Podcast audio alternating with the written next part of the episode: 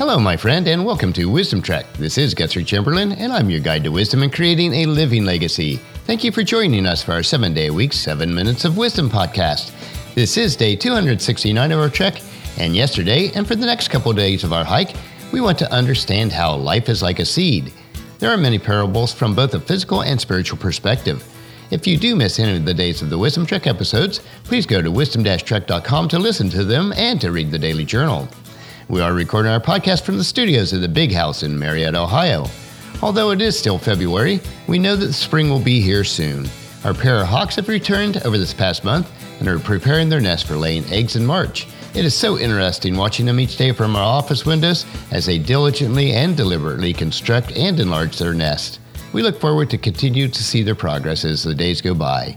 But let's continue on our trail for today as we seek out more information on how life is like a seed. In general, there are five basic physical conditions that all seeds need to germinate. Those five are light, water, soil, time, and temperature. Similarly, Christians need five spiritual conditions to grow. Let's look at how why and the seeds need each of these conditions and how they spiritually apply to the Christian's life. The first one is light. Sunlight, which changes in length and intensity throughout the year, is the plant's signal to start to germinate at just the right time. It also helps to show the plant which way is up and where to send their leaves to receive light, so that it can produce its own food. Notice what Psalms 119, verse 105 states Your word is a lamp to guide my feet and a light for my path. God, in His Word, shows us through daily Bible study which way to go.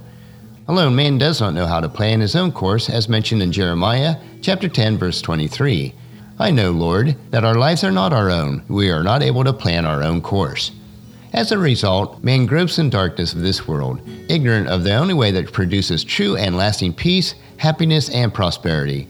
The light of God's Word reveals the path that leads to the kingdom of God and eternal life. The second element that seed needs to germinate is water. Water is also vital for the life of every plant. As mentioned on yesterday's hike, some seeds need to be even immersed in water in order to germinate. All seeds need to absorb and fill up with water which is the first step in germination. This happens either by a chemical trigger or a change in the seed's coating itself. When we accept Christ as our substitution or sacrifice for our sins so that we can become holy in God's sight, we are washed clean. A comparison of how husbands are to love their wives is how Christ loved the church, which is described in Ephesians chapter 5, verses 25 through 27. For husbands, this means love your wives just as Christ loved the church he gave up his life for her to make her holy and clean, washed by the cleansing of God's word.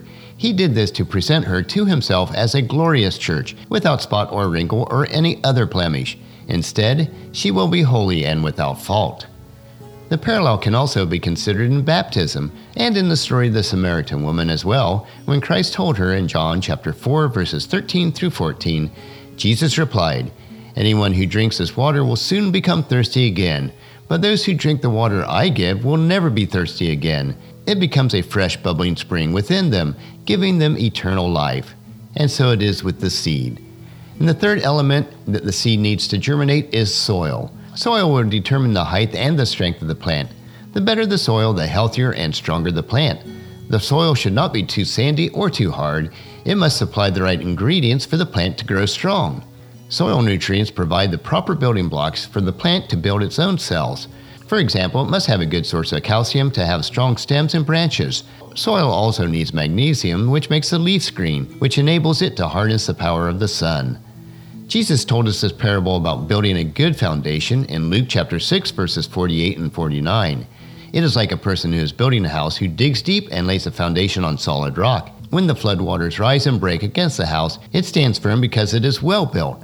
But anyone who hears and doesn't obey is like the person who builds a house without a foundation. The floods sweep down against the house, and it will collapse into a heap of ruins.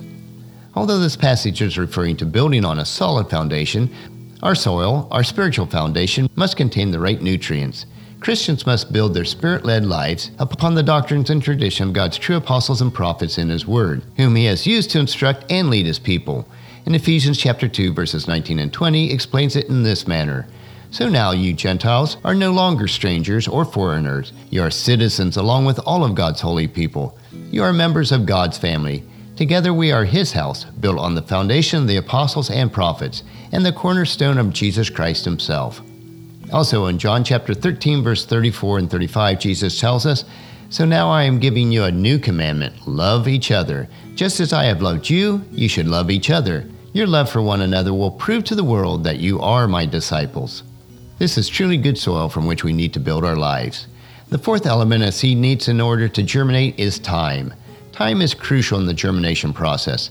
As in life and business, it is usually better to get things done sooner rather than later, yet some things cannot be hurried because they need to be done right. We need to remember that it takes time to grow, to change, and to overcome.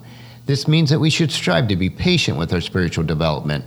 James chapter 5 verse 7 uses this analogy.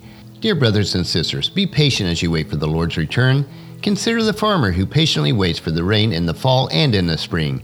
They eagerly look for the valuable harvest to ripen. And the fifth and final element that a seed needs in order to germinate is the proper temperature. In addition, temperature is important in the germination process. If the seed is in an environment lacking the right temperature, the chances of success is severely limited, even if all the other elements are present. Many Christians today have a temperature problem. In Revelation chapter 3 verses 15 and 16, Christ warns his people, I know all things you do, that you are neither hot nor cold. I wish that you were one or the other. But since you are like lukewarm water, neither hot nor cold, I will spit you out of my mouth. None of us can afford to let the zeal for brotherly love and doctrine wane in our lives. Therefore, we must be diligent to have and maintain the right temperature to survive in this lukewarm age. Today we've covered the second of the three lessons on how life is like a seed. We have considered the five basic conditions for seeds to germinate and to grow, which are light, water, soil, time, and temperature. Tomorrow we will finish this series as we learn about planting in good soil and growing even in adverse conditions. So encourage your family and friends to join us and then come along with us tomorrow for another day of Wisdom Trek, creating a legacy. That will finish our podcast for today. Just as you enjoy these daily doses of wisdom, we ask you to help us to grow Wisdom Trek by sharing with your family and friends through email, Facebook, Twitter, or in person as you meet with them, and invite them to come along with us each day. The journal for today's trek can be found at wisdom-trek.com. Thank you so much for allowing me to be your guide, your mentor, but most importantly, I am your friend as I serve you through the Wisdom Trek podcast and journal each day. As we take this trek together, let us always live abundantly, love unconditionally, listen intentionally, learn continuously, lend to others generously, lead with integrity, and leave a living legacy each day. This is Guthrie Chamberlain reminding you to keep moving forward, enjoy your journey, and then create a great day every day. See you tomorrow.